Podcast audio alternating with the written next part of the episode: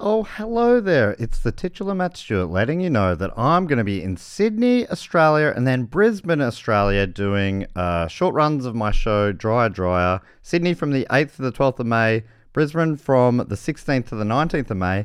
Hey, but also, you might not know this, I'm doing a live Who Knew It with Matt Stewart in Sydney on the 13th of May and in Brisbane on the 14th of May. Holy moly, am I looking forward to these shows. Uh, please get tickets for all of these now. If you use the discount code do go on, that might work. I'm not sure, but worth a try. Really hope to see you there. Um, Sydney, especially, please come along. Brisbane, also, though you're buying tickets earlier, better. Sydney lift, please. All right, I'll see you soon now. On with the show. Ready to pop the question? The jewelers at BlueNile.com have got sparkle down to a science with beautiful lab grown diamonds worthy of your most brilliant moments. Their lab grown diamonds are independently graded and guaranteed identical to natural diamonds, and they're ready to ship to your door. Go to BlueNile.com and use promo code LISTEN to get $50 off your purchase of $500 or more. That's code LISTEN at BlueNile.com for $50 off. BlueNile.com code LISTEN.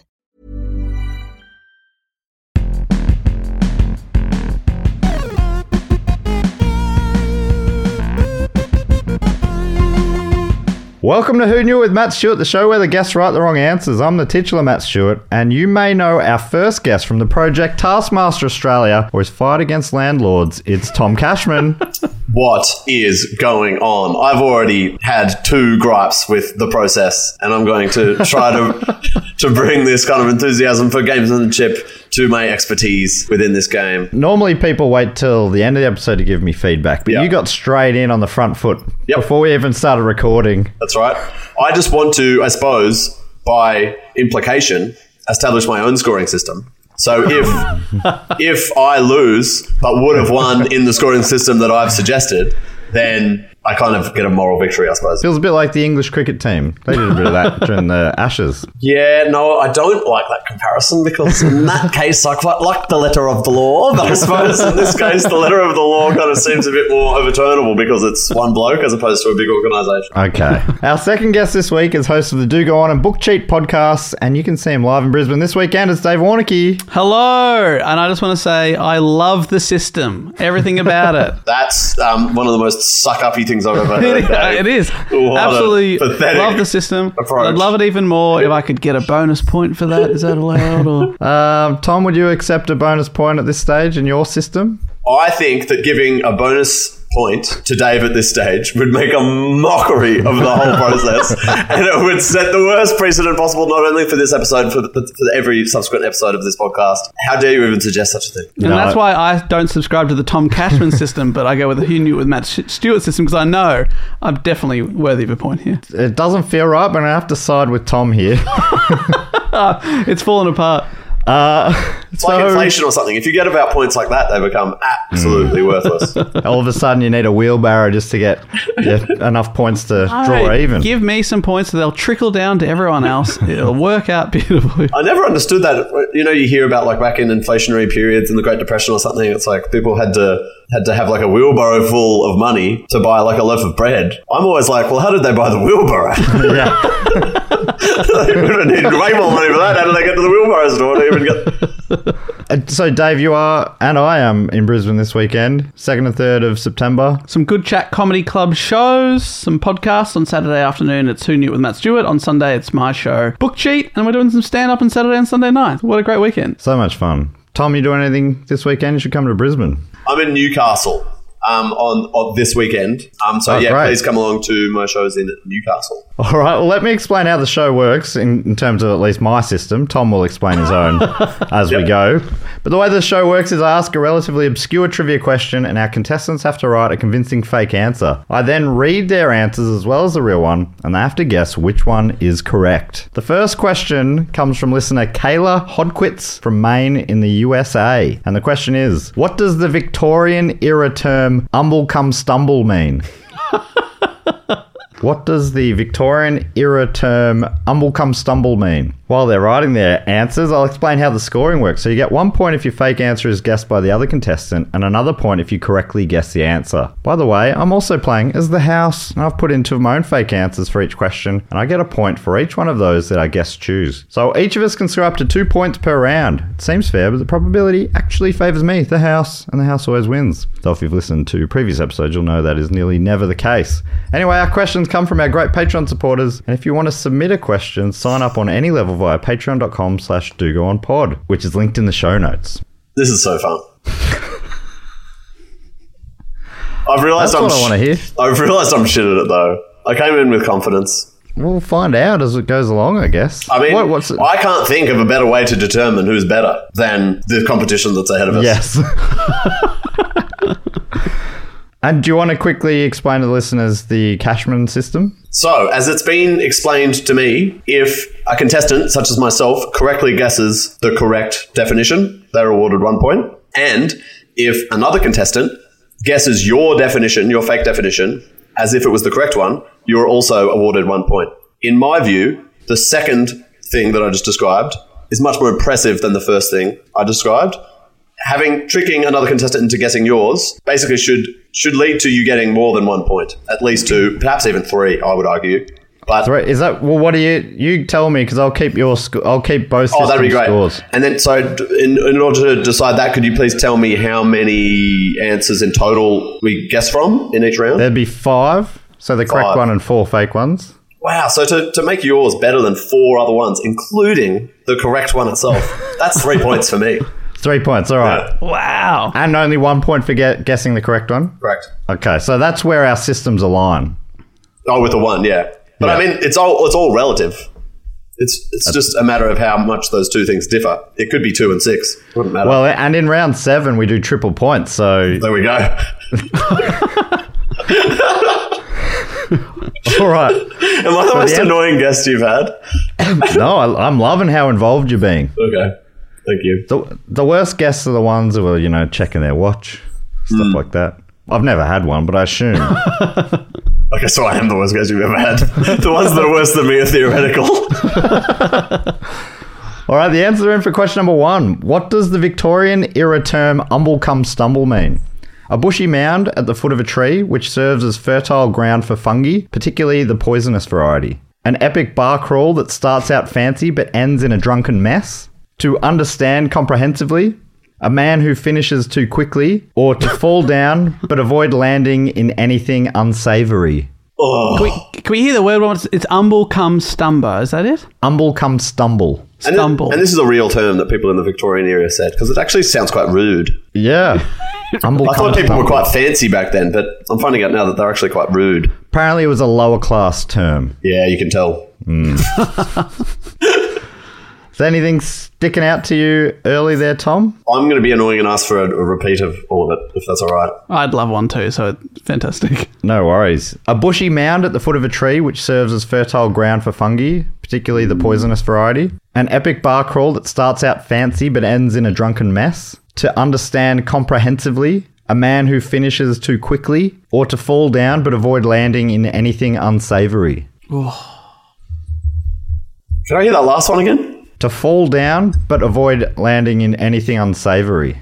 Wow. And then hang on. Do we, we have to lock in separately or does someone, how does that work? Yeah, you're locking. You're locking separate. You Oh, And we're sending out. out things to you. No, no, you, you just tell me. I'll. But then you hang go on. tell me- no, but then Dave's going to copy me, maybe. Oh well, he could. I could, but usually what but Matt goes to one contestant one round first, and then the next round I'll answer first. So Love it goes it. back and forth. Okay, so I'm first in this round. Yeah.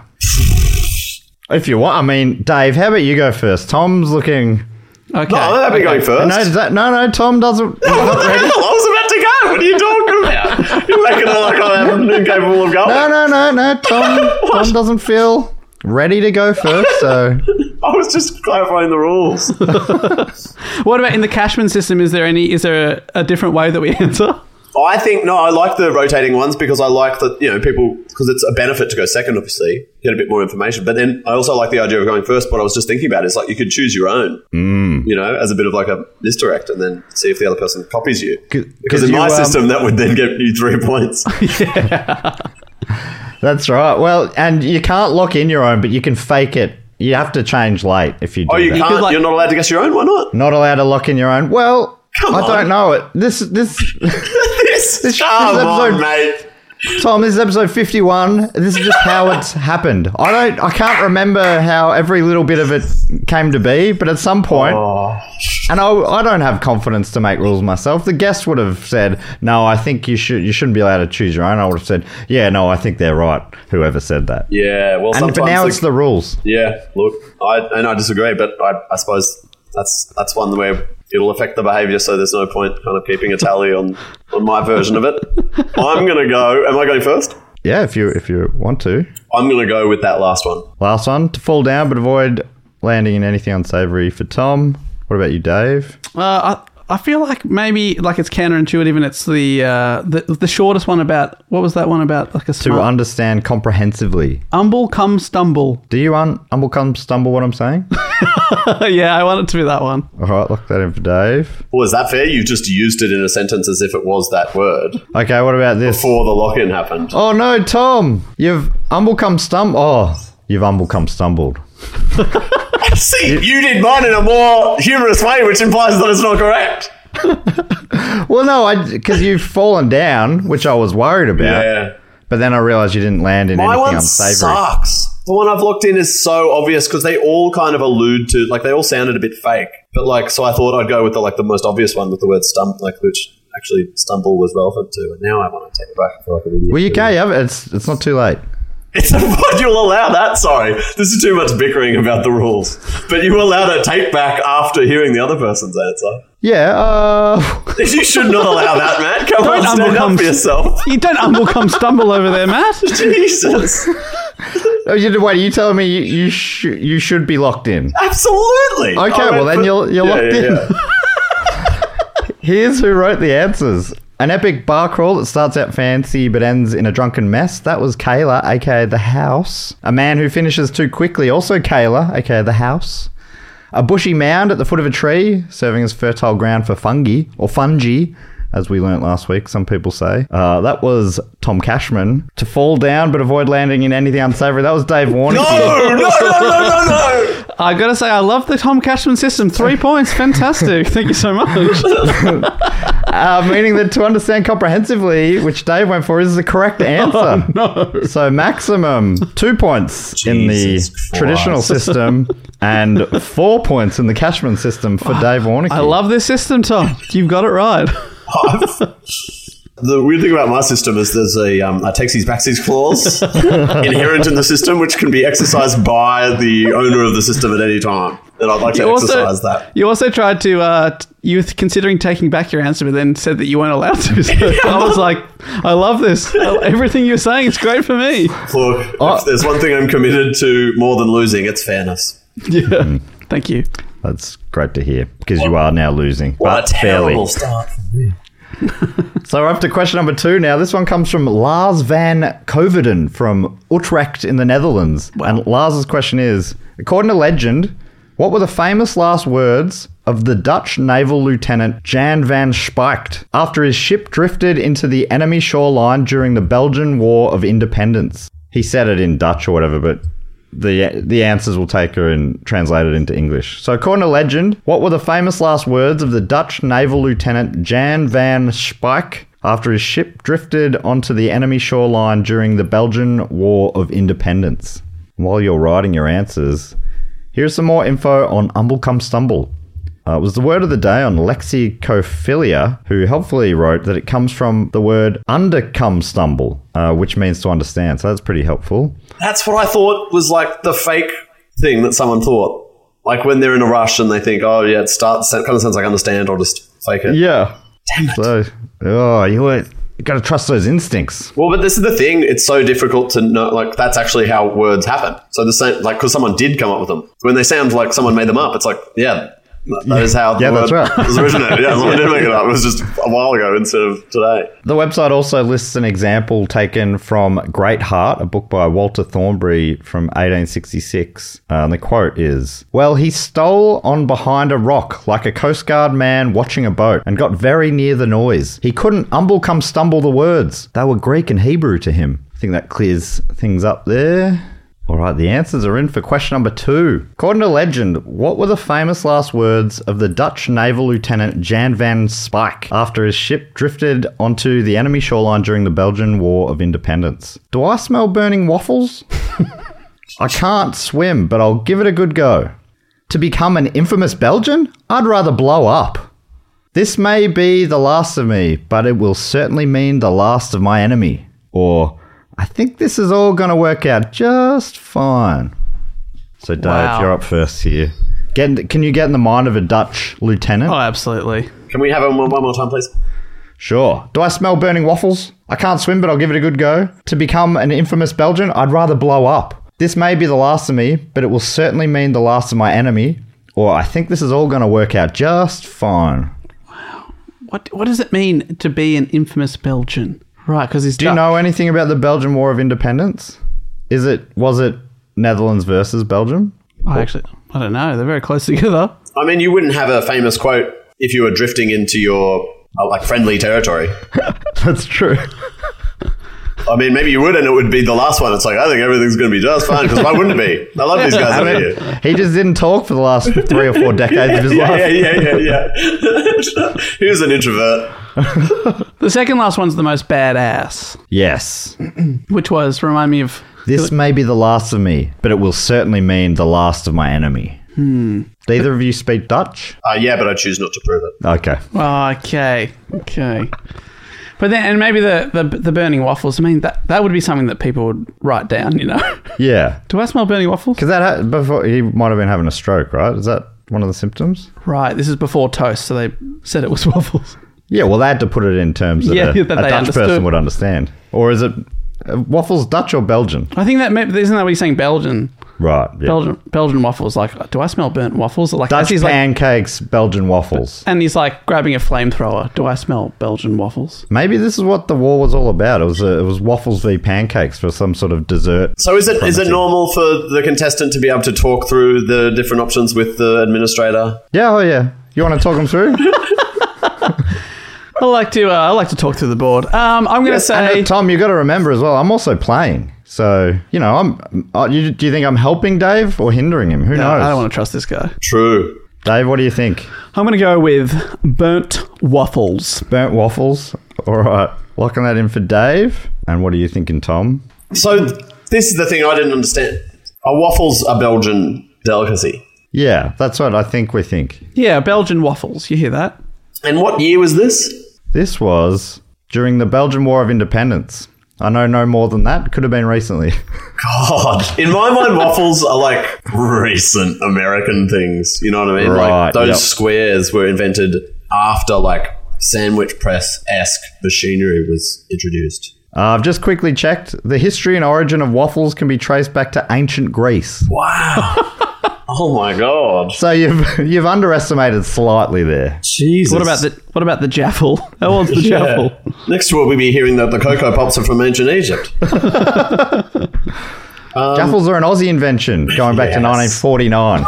Yes. Slightly less history with the jaffle. Then okay. God, they were so close with the waffle. from the Jaffa. It took thousands of years Really? to work out. Come on, Grace. You're meant to be smart. Um, I am going. Ugh, I think it's waffles, but I need it to catch up here. So I'm going to go. What was the swimming one? I can't swim, but I'll give it a good go. Then yeah, uh, to become an infamous Belgian, I'd rather blow up. This may be the last of me, but it'll certainly mean the last of my enemy. Or I think it's all going to work out just fine. An infamous Belgian. I agree that doesn't make sense because you don't become Belgian just because you're you go near there and you fight them. This is the thing. It's like e- either that's a bad suggestion from one of your listeners who's not very good at this game, or Well, or and you got to Dave. remember that the guy who wrote this question is Dutch. yeah, yeah, yeah, yeah, yeah. What does that mean? Dear God. So maybe it makes more. Maybe, maybe it makes more sense. Oh, it's a lost in translation Yeah, it type could be. thing. Yeah, and it would be a good quote if it like if it is a bit nonsensical but kind of anti-Belgium, like people in in the Netherlands would like it. I'm going to go with that one. I'm so bad at this game. Well, locking that in for Tom. Here's who wrote the answers.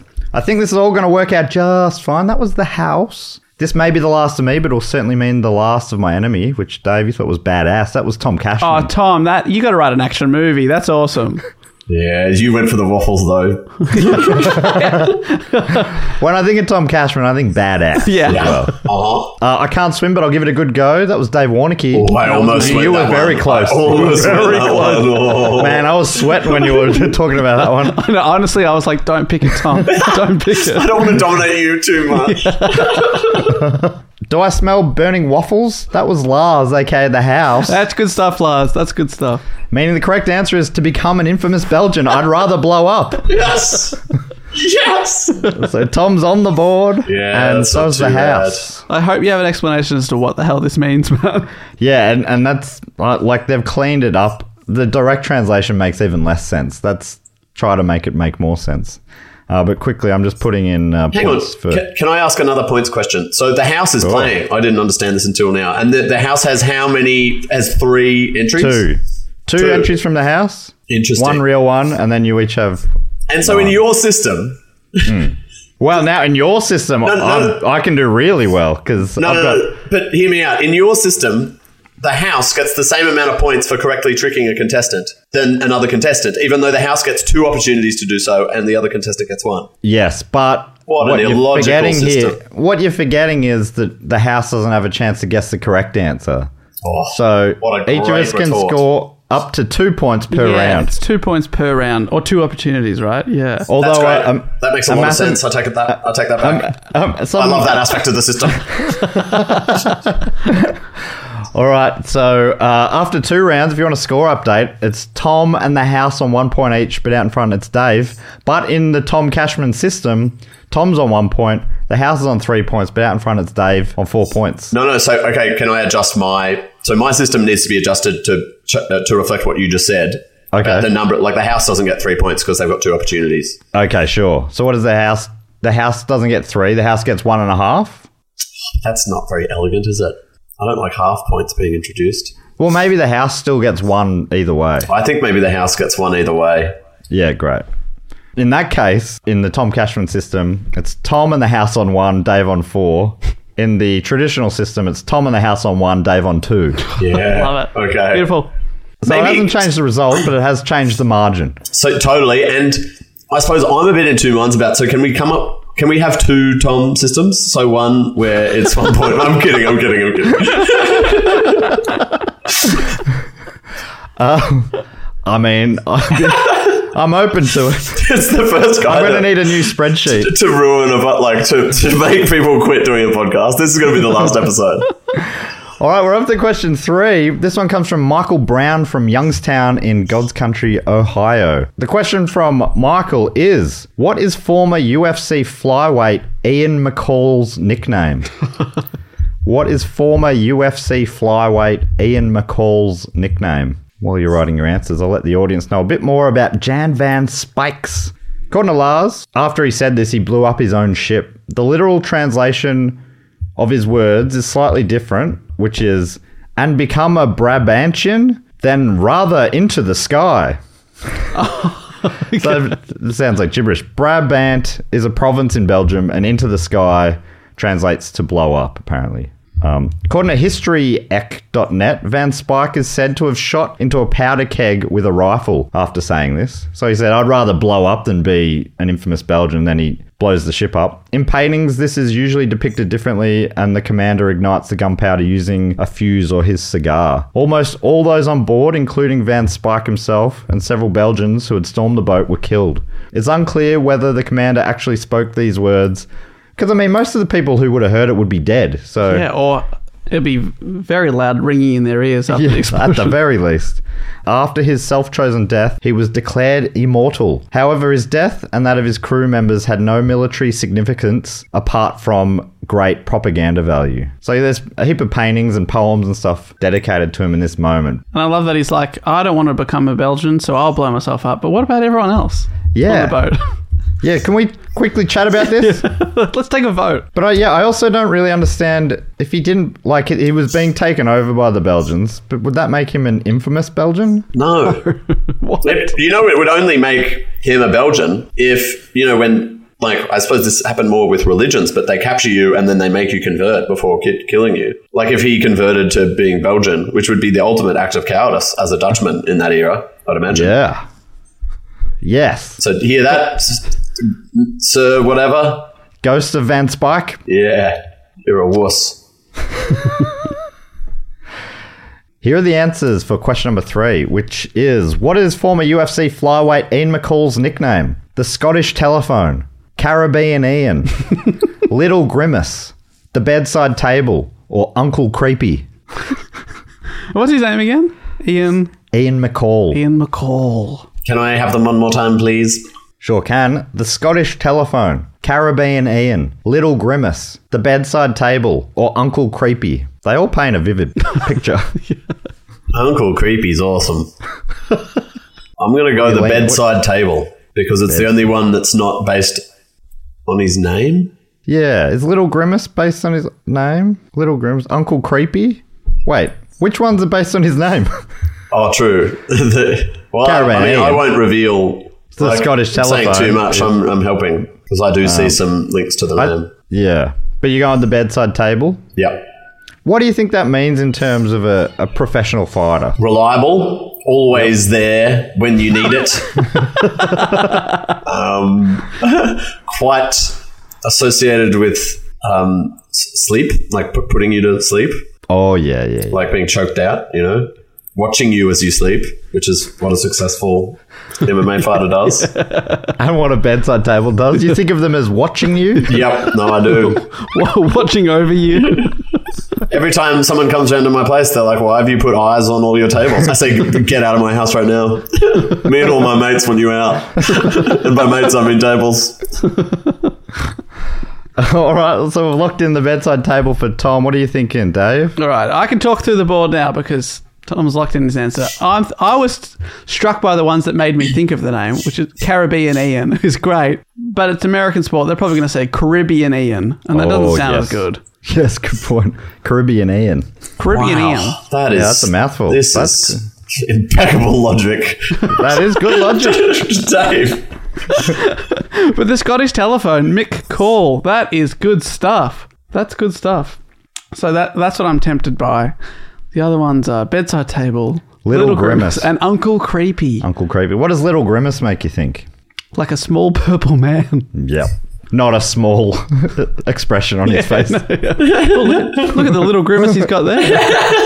At those, you know, when the, they get the fighters together to like um, yell at each other and be all mean and like intimidating. If all he can muster is a little grimace, this guy's not gone places in the MMA. yeah, I mean, I did say former UFC flyweight, so Yeah. maybe that's why I never made it. Yeah, he was um, exercised for not grimacing hard enough. But flyweight, uh, that's that's quite small, like a little grimace, mm. maybe. But I, I think I'm going to go with Scottish telephone Mick Call, McCall, okay. even though Uncle Creepy definitely needs an honourable mention. All right, let's go through right the answers. Caribbean Ian, that was Michael, okay, the house. Michael is American as well. He probably wrote it as Caribbean Ian. but maybe that do they say Ian? Like how do they say? Ian? Ah, Caribbean yin. yeah. Or did they say iron? Hey, hey, Ian. No, Ian. no. Hey, I, hey, Ian. Hey, Ian. Ian. Ian. Caribbean Ian. Caribbean. Caribbean Ian. Michael, what have you done to us? There was there was an actor in the '90s, American actor whose name was what we would say Ian Ziering, but they would say Iron Ziering. Oh, And I don't know if I'm extrapolating just from him, if he was just one guy who's like, I actually pronounce it different, or if that's what all Yeah. Americans. Because it doesn't seem like a very American name, Ian. But his first name was I A N. yeah, I think so. I swear. From to- Beverly Hills 90210. I swear I've heard like Americans have like American Ians be out there, and if they were all iron, I feel like that's something I would have We would have encountered noticed already. Yeah. S- surely. But you've got one example. I've extrapolated for sure. Well, but that's more than I've ever heard. So Iron. But you wanted him to be called Ian's earring. Ian Ziering. Iron Ziering. Yeah. Uh, what are we doing? Revealing some answers. So, yes, Caribbean Ian, that was Michael, the house. Little Grimace, that was Tom. I loved it. Were you also picturing a small McDonald's character? yeah, so my idea was little was the flyweight, and then Mook is the beginning of his last name. So I was thinking of a McDonald's character because of like a Mook. That was my idea. gotcha. But Little it Mac, didn't yeah. really, it didn't quite translate it. and the middle of Grimace is actually Mac as well. If you take the G R I E off, Yep. all you're left is Mac. And that was intentional. That was part of it. You're on another level. Yeah, thanks, mate. Mine are too good. My tricks are fucking, even I don't see them. Yeah, I'm like UFC. These people get punched in the head for a living. They're not coming up with amazing stuff like that. Uh, Come on. Oh my God. Uh, the Scottish telephone, which Dave went for, that was the house. Well, that's. g- I mean, I'm happy to give the house a point for that. I pretty much I borrowed that basically from um, uh, a nickname that Brisbane Lions player Hugh McCluggage has, which is the Scottish suitcase. That's good too. McCluggage. then we've got the bedside table, which Tom went for. That was Dave. Sorry, Tom. You were really synced in. And I was also thinking, it's reliable. It's there. It's the bedside table. Were you actually? yeah. Oh my god! I- you I was like- absolute piece of shit! you, you you know my brain better than I do. Dave runs my world. and that means the correct answer is Uncle Creepy. Uncle Creepy. Wow. That felt like a gag from a listener for sure. Not a great nickname. I would not be leaning into that one, I don't think. Uncle No. Creepy. I was thinking like like I was thinking from like a co- corporate perspective or something. In the MMA, this is big business. That- The last thing that a lot of these guys are already like well, up on charges for all sorts of stuff. Like the last thing they need is someone being called Uncle Creepy. I thought their PR department would take them aside, like, mate, you're gonna be called the bedside table or some shit. This is unacceptable. All right, so that's round three. Uh, quick score update. Tom's on one, the house on two, Dave's still out in front on three. That's in the traditional system. in Tom's new system, Tom's on one, the house is on two, but way out in front is Dave on seven. I love this system, Tom. Honestly, I see a big future in this. I system. hate this system so much, dude. the system blows. That brings us up to question number four. This one comes from Amy Clark from Winterport in Maine. Beautiful neck of the woods. Oh, fantastic! Most easterly part of uh, mainland USA. Well, so no bonus points for facts, Dave. No, you, you. We talked about that. Dave's once getting on the podcast. cocky. Dave's, Dave's throwing trying to get extra trivia facts. points. He's trying to change the game to other skills he has. It's like every fact you can give, you should get ten points.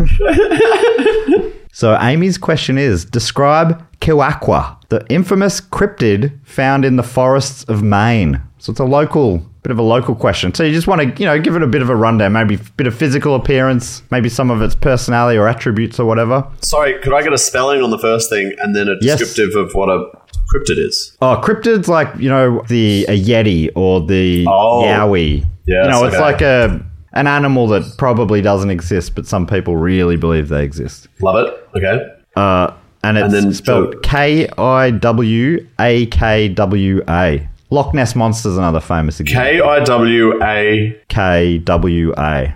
Kiwakwa. Kiwakwa. So we're describing the Kiwakwa. Yeah, maybe physical appearance or maybe something. You know, what? why is it famous? What's its deal? And sorry, wh- I'm sorry, where, where was it? In Maine? In Maine, yes, Love it. in the USA. While you're writing your answers, here's a little more info about Uncle Creepy. According to Michael, in 2012, Ian McCall faced Demetrius Mighty Mouse Johnson in the third ever UFC event in Australia. The original fight result was a decision for Johnson, but upon review, the Australian Commission recounted the scorecards and the fight ended in a draw. If I'm reading this right, they miscounted and had to, like a literal, we need a recount. How many judges' cards are there? Like three? Anyway, and Michael says that this added controversy and embarrassment to the Athletic Commission's oversight of the event. Uh, all right, while you're still writing your answers, let's go for a quick break. Ready to pop the question? The jewelers at BlueNile.com have got sparkle down to a science with beautiful lab grown diamonds worthy of your most brilliant moments. Their lab grown diamonds are independently graded and guaranteed identical to natural diamonds, and they're ready to ship to your door. Go to BlueNile.com and use promo code LISTEN to get $50 off your purchase of $500 or more. That's code LISTEN at BlueNile.com for $50 off. BlueNile.com code LISTEN. All right, your answers are in. Here is question number four. Describe Kiwakwa, the infamous cryptid found in the forests of Maine. A seven foot tall cannibalistic humanoid that looks similar to Bigfoot, only with all white fur, known for their shrill, shrieking cry. With the head of a donkey and the body of a deer, this mythical creature is seen as a bit of a joke to Maine locals. The legend is thought to have originated with the sighting of an emaciated mule. The Kiwakwa is at home in the sand dunes, most often spotted during summer, immediately after sunrise or before dusk. He boasts a long, flat head and body atop undersized arms and legs, which help him scurry through the sand at high speeds. A huge bulbous head the size of a beach ball with long feet where you'd expect the neck to be, also known as the head that waddles. or a cave dwelling fox that walks upright, has small horns, and a second set of eyes in the back of its head. Whoa, am I going first this time? Yeah, back to you, Dave. Uh, yes, this is this is tricky. Can we hear like a, a, a summary of them again? So yeah, the uh, the white Bigfoot, known for its shrill shrieking cry, it's also a cannibal. Head of a donkey, body of a deer, bit of a joke one. The sand monster, its flat head and body, gets through the sands at high speeds. The big bulbous beach ball with long feet, the head that wobbles. No, head that waddles. Sorry. Or a cave dwelling fox that walks upright, has small horns and a second set of eyes in the back of its head. Okay. So you got a fox, you got a beach ball man, you got a sandman, you got a donkey guy, or you got a, a big foot, white Bigfoot, A white Bigfoot, right? Kiwa Kiwakwa. Is that the name? Kiwakwa. Kiwakwa. I think I'm most tempted by Sandman. Okay, looking in. Sandman. Thank you. All right, and Tom, what are you thinking? Can I hear? I'm, I'm, I'm thinking the second one, which is the, the, the one they think it's a joke. Uh, head of a donkey, body of a deer. I'm going to go with that one. All right, looking that in for Tom. Now, here's who wrote the answers. A cave dwelling fox that walks upright with small horns, eyes on the back of the head. That was Dave Warnicky. That was me. That, was must be good. some relief to you, Tom. That is some relief to me. um, that was probably my second choice because it feels like something you'd see at night. You'd see like the eye, you know, you can see eyes even at night. Yeah, Like two glowing. sets of eyes, you'd think you'd see that. Uh, the beach ball guy, the head that waddles. That was the house. That was say, I ru- that I one roughed was that one out a bit. really stupid. But the alliteration was something big beach ball. yeah, Doesn't sound like a very scary like. Although I picked the sounds closer stupid to a one little too. grimace. Yeah, Head yeah. that, head that waddles. Then we had Dave went for the Sandman. Mm-hmm. That was written by Tom, Oh, great work, Tom. and I'm glad because I was thinking that uh, you might have gone off that because this cryptid It's not in a forest. is found in Yeah. the And forest so of Maine. when you read the thing forest, I'm like, oh, for fuck's sake. My, no, my thought was, well, man, I guess they're on the coast. So Yeah, this that's makes true. sense. That is true. Sand dunes, but you're right, it is forest dwelling. Oh yeah, the forest beach. Yeah, I mean, there's overlap to some degree. I mean, now I'm defending it as if it's real when I made it up two minutes ago. Uh, the donkey deer. That was also the house. Meaning the correct answer is the huge cannibalistic humanoid Bigfoot with white fur, known for its shrill, shrieking cry. Yeah, God. That one was just so yeti. Down the line. Yeah. Yep. Yes, it's like forest yeti. But sometimes the most correct things are the things that seem correct. Couldn't have said it better That myself. is beautiful. Thank you. Do you know uh, Napoleon actually said that when he um, surrendered to the Belgians? So a point there to Tom, a point to the house, or in the new Tom Yeah, system, not too bad. that is three points to Tom and one point to the house. Uh, so a quick score update. After four rounds, we're past the halfway mark. We've got Tom on two points and Dave and the house out in front on three points.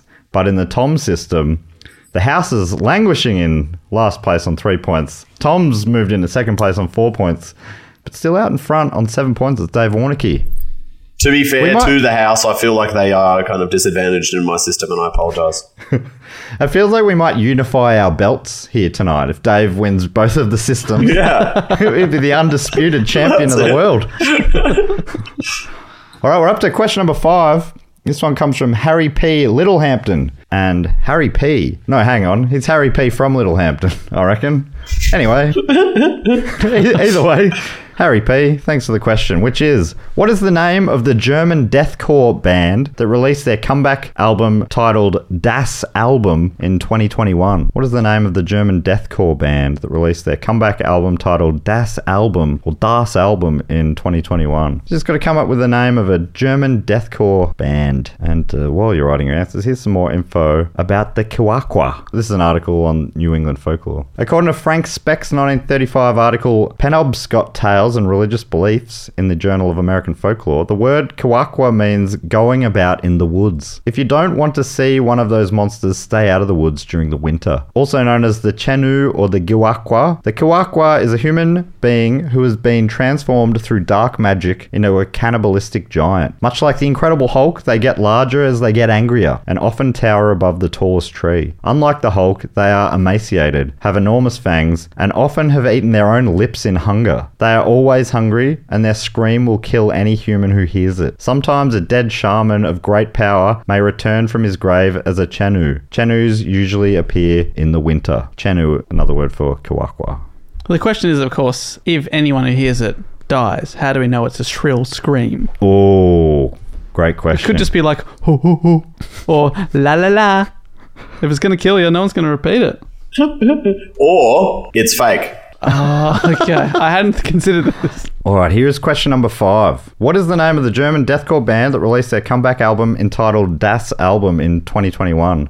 Der Schlange, We Butter the Bread with Butter, Utzi Rathhammer, Huge Unmitigated Disaster, or Fungible Shower Token? What the hell? How do you s- how do you spell the slange? Uh, S C H L A N G E. I should say I've never I've never heard the name said out loud. I've only read it. Slange. Schlange. And what's the full name of the slange? Der Schlange. Der Slange. We butter the bread with butter, Utsi Rathhammer, huge unmitigated disaster, or fungible shower token. Uh, Dave, I I think we're back to you. I think no, it's we're me. back to Tom. Back to Tom. What's the unmitigated disaster one? Huge unmitigated disaster. I'm going that one. HUD for short, I suppose. HUD. Tom goes for HUD. What do you think, Dave? Okay. Das Slange, or what, we butter the bread with butter. Utsi Rathhammer, huge unmitigated disaster, fungible shower token. I mean, it's a comeback album. We've only been talking about fungible stuff for a, a short amount of time. Uh, and haven't we been talking about that? Yeah. Yeah. do you know Um, what it means? It actually means, um, so, I imagine, if I. people, I don't think there's a concept people love explaining more than that one. And I've actually got one for sale today. That's a picture of a monkey or whatever. I mean, it's sticking out to me because it's either a joke answer or it's the real answer. Is, is we butter the bread with butter, which is so good. You are German. Do you? Would you know how to say that in German? Oh, so it's a translation, is it? No, no, not necessarily. Deslange. What do you think that's? yeah, deslange. That's the uh, English translation of a German phrase. Dislodge. So you're going to go with the butter? Yeah, I think we're both going for the more out there English answers, but I'm going to go with we butter the bread with butter. Okay. Well, here's who wrote the answers. Fungible shower token. That was the house. Deslange. That was Tom. and you asked to spell it? That was Yeah. very good. It was the, um, it means snake. Oh, It's Schlange. the Schlange. It's Oh, pronounced sorry, I thought- Schlange. But that's fine. yeah. No, that's not stuffing it because you, like, if it was real, you might have made that mistake as well. That's right. and also, yes. Dislange does sound like a badass metal name. Yeah, Yeah, that's not that's too Schlange. bad. Either. Yeah, no, I kind of like that a bit more, to be honest. The Slanger.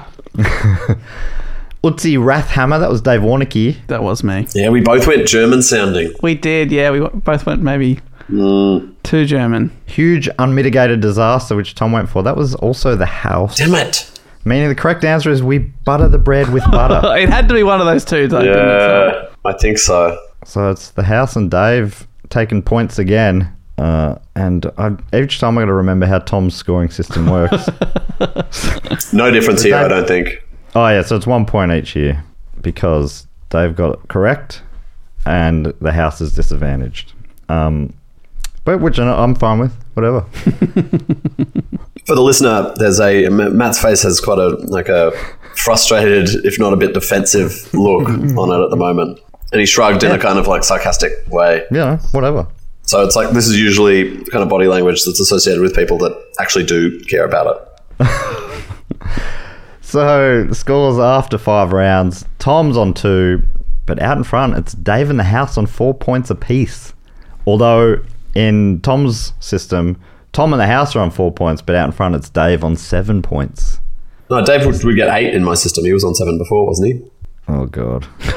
Thank you, Tom. Appreciate your honesty. Oh, you're right. Respect the system. Thank you. because because I've needed more rows for this scoring system. My um Come on, Matt. my formula has fallen short. There's always an excuse with this guy. Yeah. oh, you're reading about the formulas of adding one or three to a number every 10 minutes. God, how does he do it? He better fire up a macro for that one. All right, we're up to question number six. Comes from Claire from West Sacramento. Claire's question is What happened in the US on Feb 10, 1998? What happened in the United States on February the 10th, 1998? While you're writing those answers, let me tell you more about We Butter the Bread with Butter. yeah, please. According to Harry, we butter the bread with butter, which is usually shortened to WBTBWB, are known for injecting humor and groove into what can be a brutal genre. Check out their ode to e-scooters, which is 20 kilometers per hour for proof. Thank you so much for that hot tip, Harry. Uh, I've looked up their discography. Here's a list of the singles they've released, starting in 2012 uh, going forward chronologically. USA, Pyroman and Astronaut. Alice was Ich Will, Weltmeister, Ich Mac was Mit Median, Bang Bang Bang, Berlin Berlin, Anarchy, Clicks, Likes, Fame, Gale, Man's Not Hot, brackets, Big Shack cover, they did Mouse on Hot. Fantastic. Dre Alf, 20 kilometers per hour, and nice with an exclamation mark instead of an I. I hadn't read those before reading them now. I, should, I kind of did assume they were going to be more interesting. Well, there's some great ones there. Some great ones There's there. some great ones there. All right, the answers are in. So here's question number six. What happened in the United States on February the 10th, 1998? The Chicago Bulls brought a live bull to a match's halftime show. It was startled by a fan's air horn and running off its mat caused damage to the court. The Bulls were fined $128,000. Malcolm Jempson took a patent out on his own invention of inflatable shoes. Lay's, Lay's released a new fat free variety of chips that had an unintended laxative effect. Monica Sellers was attacked with a knife by a crazed fan during the women's grand final of the US Open. Or Fred Durst changed the name of his high school band Combo Wombo to Limp Biscuit, and a legend was born. Combo Wombo, the original Limp Biscuit name. Who's first? Is it Dave? Back to Dave. Thanks, So Mark. you got the Chicago Bulls with the real bull. You got inflatable shoes. You got laxative chips. Monica Sellers being attacked, or Fred Durst changing Combo Wombo to Limp Biscuit. Wow, wow, wow, wow. Some real 90s stuff going on there. Chicago Bulls, Monica Sellers. What was the other one that, was, that made me think of the 90s? Limp Biscuit? Yeah. Hmm. But Lay's chips causing. An unatten- unintended laxative effect. Oh, ah, I- I'm a big fan of Lay's chips. So I reckon they're one of the, the best original chips. They know how to salt them up. But did they make people shit themselves in the 90s? Are, are lays and thins the same? No, I think there's a difference. I think Lay, Lay's are saltier. I'm a thins guy. uh, Born into it. But I don't care. thins family or Lay's family? Out of interest, possibly for the quiz, what is your basketball team? Um, no comment. Is he a Chicago Bulls fan? Jumping on it in the Ah, Uh, Tasmanian 90s. jack jumpers. so we're, we're with you, Dave. The inflatable shoes. Is it inflatable shoes? Inflatable shoes. Malcolm Jempson. Am I crazy in thinking that 98 is late for inflatable shoes? is that crazy? like, sure, I mean, I don't think it's a good idea, but surely someone jumped on that. Some earlier, Malcolm Jensen, 1998. Have you heard of Malcolm Jempson's inflatable shoes? No, I haven't. Okay. I haven't. This is. Because I difficult. mean, you, you've heard of the Chicago Bulls. yes. You haven't heard of Malcolm Jempson's shoes. No. You've heard of Lay's chips. Oh, yeah, love them. You've heard of Monica Sellers. I remember it. Have you heard of Fred Durst? Yes, and I but Have you I heard haven't of Combo I haven't Wombo? heard of Combo Wombo. Okay. Hmm. And that's my problem. And it's 98, and I'm like, is that a bit late for Limp Biscuit? Right. I think they were quite big the next year, but maybe they instantly took off. Maybe it I was mean, the name holding dro- him back. Drop it. I mean, I, even if it's fake, I think it would have. it's a stupid name. yeah, the name wasn't the thing holding them back, was it? With Limp Biscuit taking him to the top. Oh man, this is so tricky. And it's and obviously I know Monica Seles was stabbed on a court, but was that ninety eight? It feels like maybe that was earlier than that. Um poor maybe I'm gonna go with inflatable shoes. Maybe I'm gonna do it. Okay. I'm gonna do it. Locking in inflatable shoes for Dave. Malcolm Jempson. It's weird. Malcolm Malcolm Jepson has inflatable shoes, whereas Michael Jackson has shoes that go backwards. Am I right? That is weird, isn't it? What are Hmm. you thinking, Tom? I'm thinking the. I mean, I can reveal. Well, I mean, I've, yeah, the Chicago Bulls one seems like someone's trying to be '90s to me because '98. I think was the 90s, you Bulls. think Bulls. Exactly, late '90s, yeah, and oh, and early '90s. They were they won six championships, a That dominant were the nine that were franchise. the nineties. Yeah. That's it. Um, and then what we've got late. Yeah, I agree with Dave's kind of focus on the two that he focused on. What was the last one? Sorry, Uh, Fred Durst, Combo that's Wombo. right. Yeah, combo Wombe. That's ridiculous. but like, I mm, know, but it's so ridiculous that Could I, I be. considered it. yeah, exactly. Combo Wombo. Yeah, when would I was twelve? I remember being at a party with other year six kids, maybe year five, to be honest. And we played Roland, Roland, Roland, and we were all like moshing in the living room of this friend's house. And we were thought we were some rockers. Like I remember thinking, "Fuck, this is cool. I can't believe this guy's parents are letting us do this. Like we're tearing shit up. Like this is this is crazy." And I Uh, think what year, yeah, what year would that have been? Oh, I reckon that came. I reckon Chocolate Starfish. I think that came out in like 2000 or 2001. So two years before that, that would be a quick. That would be quick to go from Combo Wombo to people in Sydney Yeah, loving well, it. do you remember if you were moshing in your friend's house to Limp Biscuit or Combo Wombo? Oh, I'm, I'm absolutely positive it wasn't Combo Wombo because that would have. And everyone said, you know, that song. Um, I think maybe it was was it was it called Hot Dogs? There was a song that they said the word fuck like 57 times, and everyone knew how many times, and we counted the fucks because it was so naughty to say fuck that many times. We were like, whoa, these guys are rock. I think he even says it in the lyrics. He says, Yeah, that's yeah, exactly. This is the I think 47th he time says the that's amount. in this fucked up rhyme. Yeah, exactly. and then there's like 10 after that, so people probably didn't count the whole thing; they just counted it after. What a cool guy. It's pretty very cool. Very, very cool guy. Um, I reckon. I suppose I'm just going to go the other one. I'm going to go Lays. Lays for Tom, locked in. All right, here's who wrote the answers Fred Durst, Combo Wombo to Limp Biscuit. That was the house. I really wanted it to be that one because it would have been Yeah. a great reveal. I got to tell you, that was first draft Combo Wombo. Just ca- came to that very quickly. I thought, placeholder, I'll come back to that. Yep. It, was, it it wasn't grew on me, the name. Combo it was Wombo. the, the year that Yeah, was off. yeah. If, it, if you'd Yeah, said in totally. 95 they changed the name from Combo Wombo, I would have said, all right. Hundred percent. We know how long it takes to come up as a successful rock band, and it's more than eighteen months. Monica Sellers being attacked by a crazed fan. That was Tom. I just looked it up. That happened in 93. Yeah, So, but, uh, you know. I mean, I just picked a thing that I knew happened. But then, you know And- what I was thinking? I was like, God, February. That's the Australian Open. Oh, yes. That's, that's not when the US Open is. right. God damn it. Uh, Chicago Then, Bulls. then you know what I thought after that? This idiot guessed the sand thing. I'm still, I'm still in with a shot. He doesn't pay attention to detail. exactly. The Chicago Bulls one. That was Dave Warnicki. You're so Yeah. brutally right that I was just trying to be in the 90s. I mean, I did the same thing with Monica Solis. We both went sport. yeah, we're like, oh, sport, 90s, what happened? Yeah. Malcolm Jempson taking out a a patent on his inflatable shoes. That was the house. Oh, dare to dream. Meaning the correct answer was Lay's laxative chips. So Yes, yes, a yes. point for Tom, point for the house. Would you mind Googling what year inflatable shoes were patented? I'm sure it was before 98. I'm sure.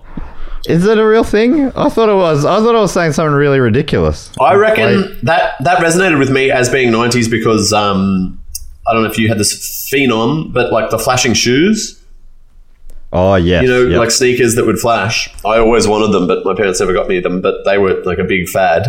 And like inflatable shoes, it feels like the kind of thing you'd patent having observed other silly shoe based. And also, there was also infl- inflatable furniture was big in the late 90s as well. really? Oh, yeah. Do you remember my, my, I remember my sister had an armchair that was like a you know a neon inflatable? Is that just for children? Was that in the pool? No, you could sit on it for a while. I think it was like sort of a kitsch sort of thing Wow, right. that, like, sort of. If you were to guess, Dave, when the inflatable shoe it's real. was patented, That feels very 1950s to me. Ah. 1976. Oh, okay. It is pretty modern. Yeah.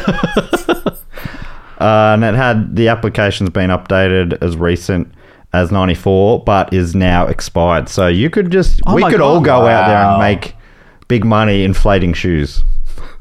You're wrong. what would the purpose be exactly? I don't, I don't I know. mean, it- like there could be like a flotation device if you start drowning, your feet float to the That surface. seems bad, and then your head's Yeah. down. But then you also have an inflatable neck brace. Oh, Ah. God, great. Oh, then perfect. yeah. Um, so with one round to go, it's tightened right up here. Tom's on three points, Dave's on four points, but now out in front on five points, it's the house. What? What? We don't like this. Whoa. We do not like this. In Tom's new system, Tom and the house are on five, Dave's out in front on eight points. The- it's a beautiful system. I keep saying it. Wow. Oh. wow. But what you got to know is going into the final round, this one's worth triple points. So it is Oh. truly still anyone's game. And so, can we? Do, we got to check in with Tom before we go into the round. Are you still happy, Tom? If someone picks your answer in the final round, you get triple points, which is nine. That's correct. Incredible. so this is where our systems line up. Final round triple points. All right, so Hang on, in this- your round, how far behind Dave am I? You're uh, one point behind Dave in mine, but you're two points behind the house. Oh, right. So if I get, I get three points for successfully guessing someone's or getting it right. So yeah, it's all on the table here. This is great. Yeah, yeah. Uh, so here's the final question. It comes from Amy from Texas. And we always finish with a movie synopsis. So this will be your longest answer, Tom. Probably, you know, about a paragraph. The question is What is the synopsis of the 1973 film Fraser the Sensuous Lion? What is the synopsis of the 1973 film Fraser the Sensuous Lion? I'm saying sensuous. At first time I said sensuous, which was, uh, I think, is a bit much, to be honest. While they're writing their answers, here's some more info about the Lay's laxative chips. The brand was actually called Lay's Wow. There was also Doritos Wow and a few others. Uh, according to Jake Rossen, writing for Mental Floss, when Procter & Gamble began market testing a fat-free version of their popular Pringles snack in late 1996, Pringles brand manager Casey Keller called their attempt to revolutionize the food industry with the calorie-conscious chips, quote, the number one unmet consumer need of the moment. The chip, which had zero grams of fat and only half the calories of conventional Pringles, was made possible by Procter & Gamble's Olestra, a synthetic fat molecule marketed under the brand name Olean. Because it was too large to be absorbed by the intestine, it passed through the digestive tract, a little too quickly as it turned out. Olestra, which was found in Pringles and later in Frito Lay products like Ruffles and Doritos, was burdened by a nagging problem. The miraculous fat molecule gave a percentage of consumers stomach cramps, loose bowel movements, and diarrhea. It also led to the coining of phrases not normally associated with snack foods like fecal urgency and anal leakage. Beautiful name for a boy or girl. Procter & Gamble had high hopes for Olestra, projecting $1 billion in sales in 2000, and eventually an entire line of Olestra-infused goods like salad dressings and desserts. But two years after its explosively profitable debut, sales were just half that, and only a few other companies like Utz and Hers used Olestra in their products. Even after the FDA removed the label warning requirement in 2003, consumers weren't finding runny stool all that appetizing. Frito Lay renamed their Wow chips to Ruffles Light and Doritos Light in 2004. And in 2009, Procter & Gamble made Olestra an additive in eco-friendly paints and lubricants. Some foods are still made with Olestra, though it's no longer the industry disruptor the company had hoped for. It's so funny that they thought it was going to revolutionize food, and they've ended up being like, well, what else can we use it for? Paints and lubricants. That's how you know it's good quality cuisine. All right, the answers are in. Here is the final question. Everything's up for grabs right now. What is the synopsis of the 1973 film Fraser the Sensuous Lion? This film tells the story of Fraser, a soldier in the Scottish Army in the early 11th century with a lustrous mane of red hair, equally renowned for his skill on the battlefield and in the bedroom. After heroically saving Duncan, the King of Scotland, during the Siege of Durham, Fraser is deemed Fraser the Lion, now immortalised as the lion rampant on the Royal Banner of Scotland. That's option one. Beautiful. Option two Fraser is a baby lion that escapes a cruel New Jersey circus and is taken in by a family who hide him in their suburban home for three years. As Fraser grows, the family have to grapple with the fact they aren't equipped to raise him. It's option two. Option three. Loosely based on a true story, zoologist Marvin Feldman travels to a California safari to study a lion who fathered a record number of cubs. To Marvin's astonishment, Fraser can speak and tells him he is being hunted by a billionaire known only as the man, who wants to kill him to steal his sexual prowess. Can Marvin find a way to stop the man and save Fraser's life? Wow. Fraser is an orphan lion who is taken in by Arizonian farmers Kiefer and Fran. When Fraser comes of age, he seeks a reunion with his birth parents. Fran informs him that his father has died, but she suspects Fraser's mother was once held captive at a California zoo. Fraser trains for life outside the farm with his friends Bowden the pig and Luther the sheep before setting off to find his mum in LA. Fraser is not ready for what he finds. Or in an ahead of its time existential drama, Fraser the lion and his best friend Niles the crane live a life of luxury in a Seattle zoo. When a new lioness moves into his enclosure, Fraser impresses her with his ability to cook the perfect scrambled eggs. All is well until Niles notices one of his mate's eggs is missing. Wow. So we got the five options. Jesus. Am I first? Scott, uh, no, well, this time, I mean, what do you think? You're, you've come up with because the, this is number seven. This is the only odd, not the only odd number. what do you question, mean? What but- do I reckon? Isn't this the 50th episode? Well, normally, I normally people aren't so judgmental on everything, so I just I've got a bit gun shy. Normally, I would say something like, "Who wants to go first? or Yeah, right. or I'll say, "Dave, you're leading. Should you go first? Something Yeah. like that. That sounds appropriate. All right, Dave, you're leading. Do you want to go Okay. first? Yes, can we have a, just a quick summary? You don't have to read it all again, but just like dot point of each one. Scottish army guy. Yep. Uh, the lion who escapes the New Jersey circus. Okay. uh, ends up with a suburban family. Got the zoologist Marvin Feldman, uh, who finds this lion who's been hunted by a billionaire trying to take his sexual prowess. you got the orphan lion who's taken in by Arizonian farmers, uh, who befriends a pig and a sheep before setting off to Los Angeles to find his mum. Or you've got the Fra- uh, Fraser and Niles, the crane, living in Seattle Zoo, and the Something about eggs. yeah, something about the tossed salad and scrambled eggs. Um. Wow! Wow! Wow! Wow! Wow! Wow! Um. Okay. This is tricky, and the the movie title one more time is just called Fraser, Fraser, the sensuous lion. the sensuous lion. Sensu- I'm gonna go with it is outlandish. They all are, to be honest. I don't think I'd watch any of these movies, but Fraser, the sensuous lion, I think is being hunted by the man. Okay. Well, yeah, it's funny as well because, like, some of these, none of them say they're cartoons, but some of them have to be cartoons, right? I don't even, I don't know the real one if it's a cartoon or I don't know anything about it. I haven't Like- seen the preview. The second last one, it's like um, it wants to meet its its its its real birth parents, but is it having conversations with the family? How do they know? Yes. uh, It's- so- we, we, yeah, we don't. It doesn't say the way, but is that a cartoon or is it, yeah. you know, like um, we're hearing the thought Milo and Otis style? Or they put peanut butter on its lips and then Yeah, dubbing yeah. it. When was uh yeah when was the era of peanut butter talking animals? Probably, probably back in the seventies. Mr. Ed. The last one about uh, which sounds quite oddly similar to the TV show Frasier, Yeah. but this actually came out like twenty years prior. So It- very influential. Kelsey Ca- Grammer has questions to answer. If that's correct. Or it's not the correct answer. Oh, And okay. It's someone being funny. Hadn't considered that. funny on this show? I don't think so. That's not what we're about here. this is just facts. So you locked in, Dave? yeah, I've locked in the, the one where he's uh, being hunted by the man. All right. Well, th- this is a shame because that's what I was going to say as well. But I think Ah. from a gameplay perspective, or just from a strategy perspective, I'd, I think I'd be crazy to say the same thing, right? Because I need to catch up. Because you were saying before that the advantage is to go second, but in this case, it would have been a- advantageous to go first because you might have made Dave feel, s- you know, you could have shamed him out of picking Yeah, the I same as you. Oh I think last time I was on this show, I was shamed because I picked another one just because I was like, oh, make it interesting. Yeah. yeah. Oh my god, you're right. I, and I feel like I'm currently being punished for allowing the kind of like the randomness of Dave going first because it benefited me in my mind. But no, it didn't. It ended up benefiting Dave. This is like a Greek tragedy or something. My own hubris. I've trying. I've been trying to stick to logical rules that are fair the whole time, and that's the first time I compromised on that. And look where it's got me. Oh man. Your wax wings and the sun and all that. Um, I'm sorry. Can I get a brief thing of the first? I think the first two I didn't. Scottish soldier, Oh, yeah, don't You got- don't think that.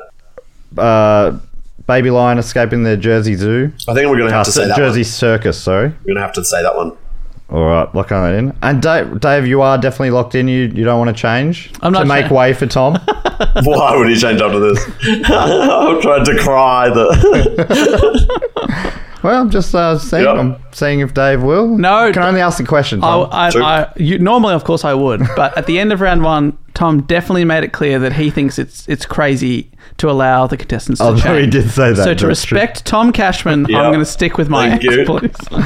All right, so uh, so Tom's locked in the New Jersey circus, and Dave has locked in uh, loosely based on a true story about the talking lion. I can't even remember you saying the words loosely based on a true story. so there you go.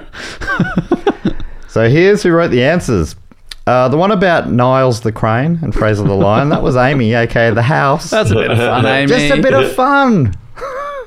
is that Occasionally we like legal? to have a bit of fun here. Is that going to get me killed? Uh, the orphan lion, who was taken in by farmers in Arizona, Kiefer and Fran, that was Tom. I thought Ah, there that you was go. great stuff, Tom Cashman. Dave did not even seem to consider it for a moment. Bit long. Bit long. Mine was a bit long. No, I considered. I definitely considered. it. I put that above uh, above a few. I probably would have.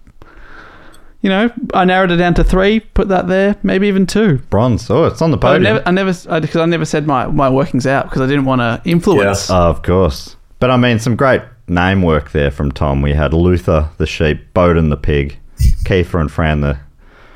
Is this is this like a Matt Groening style thing where you're just using your family members' names?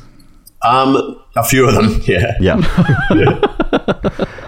All right. Then we've got uh, the Scottish Army one, which I thought was beautifully written and a l- nice, slightly out of the box thinking from Amy, aka the House. I thought that was good too. That's probably that sounded like the best movie to watch. Which one was that? Sorry.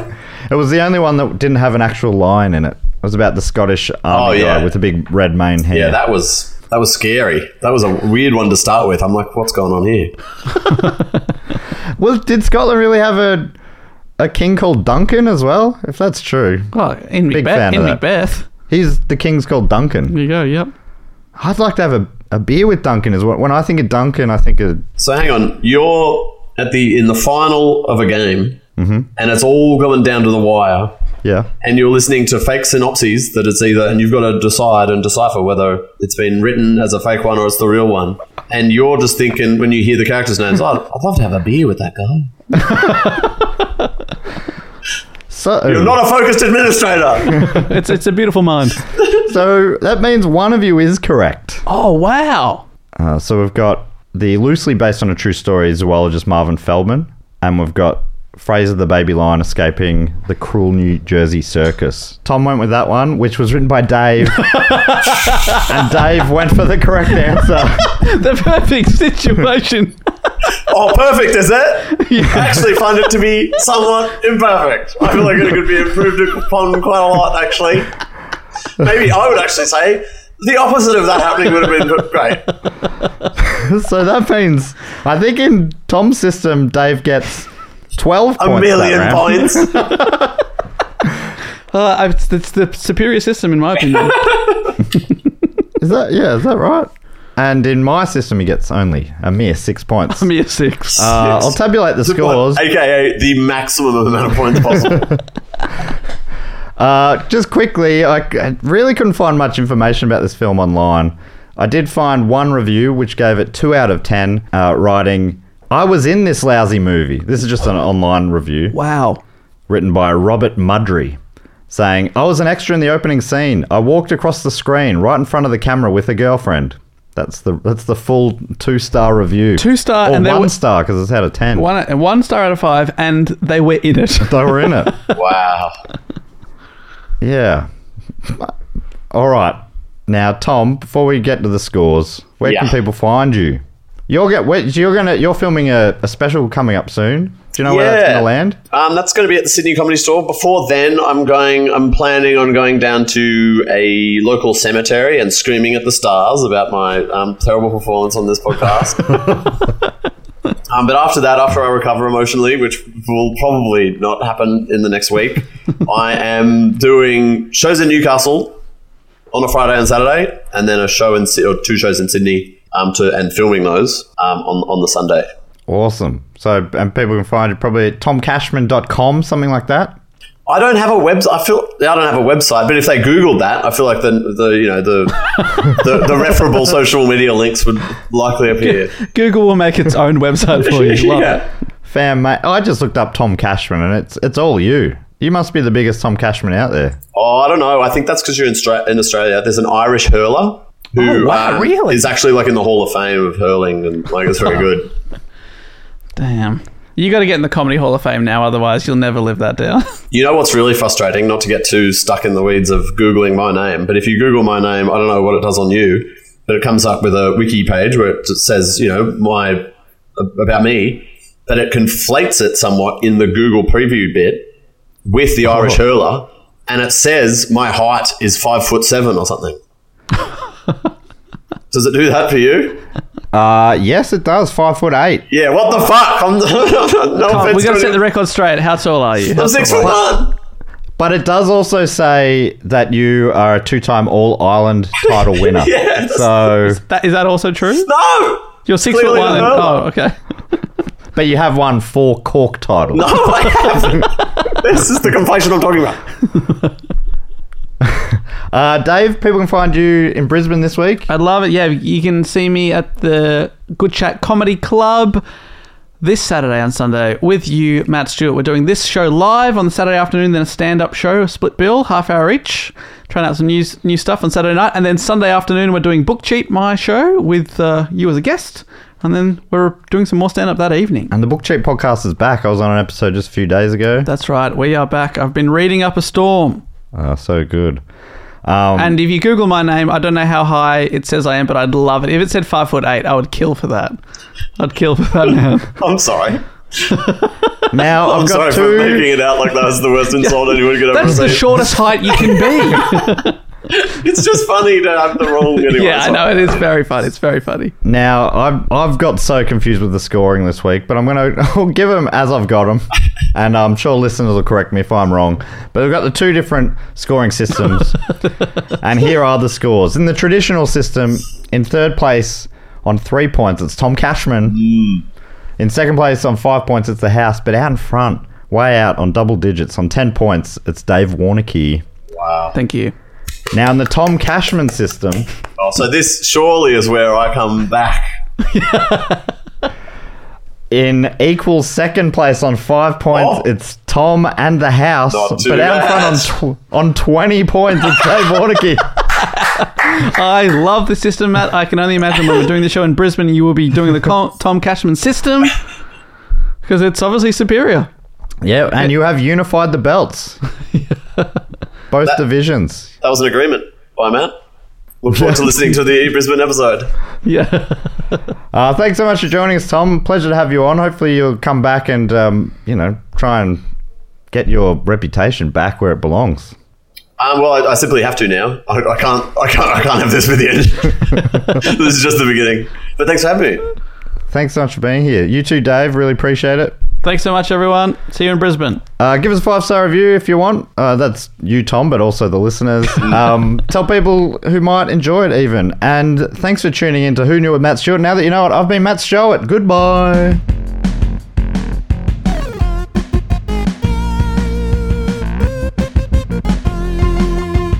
If Dave picks yours, you get a point. If you get the right one, you get a point.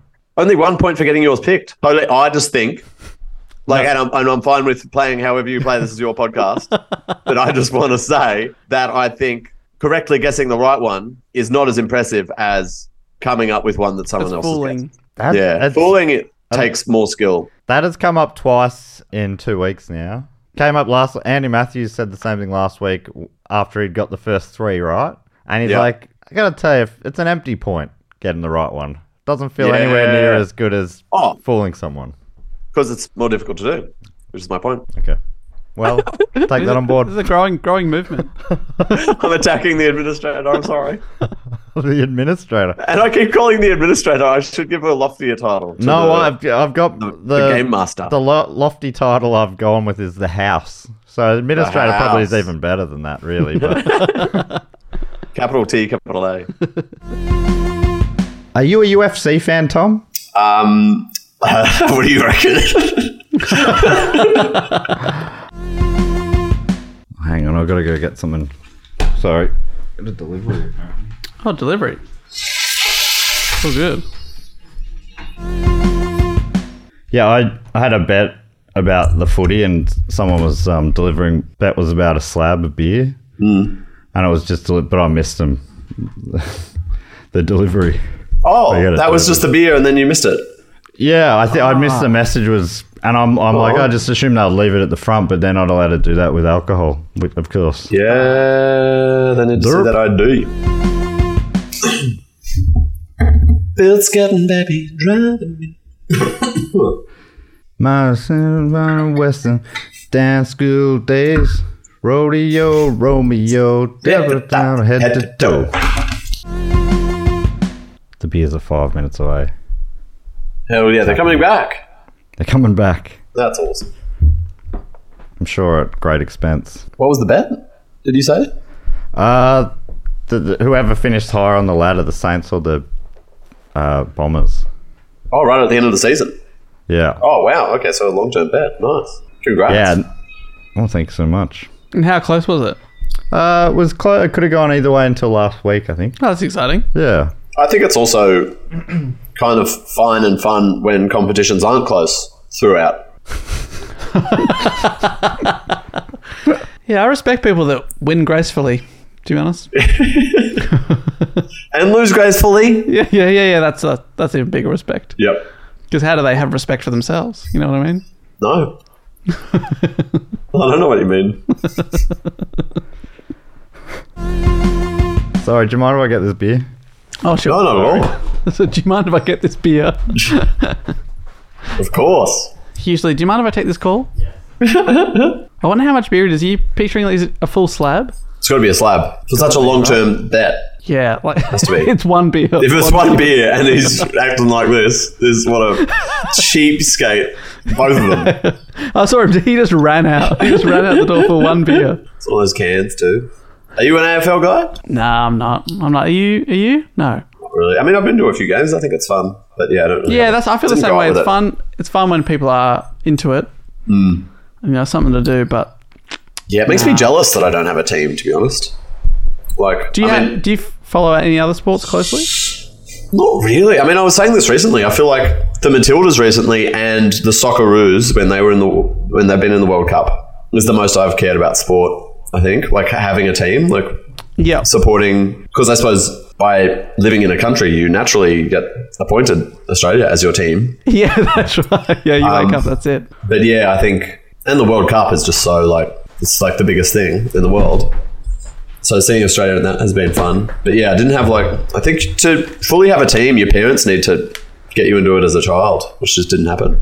Like I've tried to get into like I'm a basketball fan. I like watching basketball, and I've tried to support a few teams, but like at the end of the day, I don't really care, you know. Is this about Lay's chips? Yeah, yeah. Uh, so Can I that say round, I, your there's view been system quite a has lot of stuffed evidence. me up. I gotta oh tell ya. yeah, blame me, mate. This is a poorly administrated contest. You, you're not only does your scoring system, like the macro thing, not make sense, but the micro, the actual day-to-day administration, is being handled poorly. I've definitely I've missed around here somewhere or something's happened. but this will all be Fire edited up out. the so we'll- macros. Get to the back end. Ten V lookups happening at once. oh, it's the teasing's actually not funny anymore because Matt seems stressed.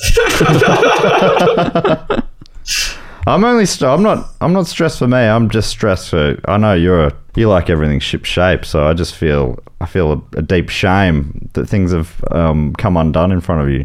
I've got three rounds out. I'm just gonna have to go back to the start and do the score again because integrity is what this is all about. yep. What have you got there? Like an Excel spreadsheet with Yeah. a row for each round, Uh-huh. and then like a sum formula at the bottom, Uh huh. and you're just manually inputting each. Should be pretty foolproof. Pretty like I can't think what's going wrong. Question is, what is the synopsis of the 1973? Thram. Oh god. Isn't that the year that the um, inflatable shoe was invented? like salad dressings and deserts. Wow. Apparently, it was it was big on the late night talk shows, making jokes about the how the chips created bathroom emergencies. Uh, Procter and Gamble largely dismissed the claims, comparing the potential gastrointestinal distress of Olestra to eating beans or broccoli. But broccoli had never been demonstrated to cause an orange-yellow liquid to seep out of one's rear end. The FDA and Procter and Gamble were inundated with 16,700 complaints. A meeting of Washington's Center for Science in the Public Interest, which had criticized Procter and Gamble for hyping Olestra, featured video testimony of people afflicted by the molecule. One claimed the cramps of snacking were comparable to the early stages of labor. Other experiences with Olestra were said to include the passing of orange yellow globules of oil, as well as difficulty wiping. Oh man, I'm cutting. This is fucking gross. Difficulty wiping. Oh my god. Sorry, as I'm writing my answer, I'm sort of zoning in and out on what you're saying, and then I just hear difficulty wiping. Um, I'm like, I'm like, I'm giving them time to write, but also I had I'm a not- similar experience. oh my god. I'm not leaving this in. People, are, there'll be people, uh, you know, families huddled around the dinner table listening, and they don't need to hear about yellow orange globules, as fun as it is to say. Ba-da-ba-da-ba-ba. I reckon that song, whatever that is, like maybe the American Was it Price is Right? just must run through my head all the time. and in quiet times, it comes You can back. hear it. Yeah. Ba-da-ba-da-ba-ba. Ba-da-ba-da, ba-da-ba-da-ba. For the most part, I like the movie titles that could be as a vague, you know. that- So they could. Be, this one is quite specific, you know. it's got their name. It's got that they're a lion, yeah. or n- you know, There's one that doesn't have a lion, that'd be pretty great. got a gig at a Christian school tonight. Oh. It says, "Don't do any jokes about the church." Oh, God, great. There goes. What have my you got fucking left? set. What have you got left? Bum, bum, bum. Congratulations, Dave. Well Oh, played, thanks. my lord. Good fun. That was It is good fun. What a game. What a pod.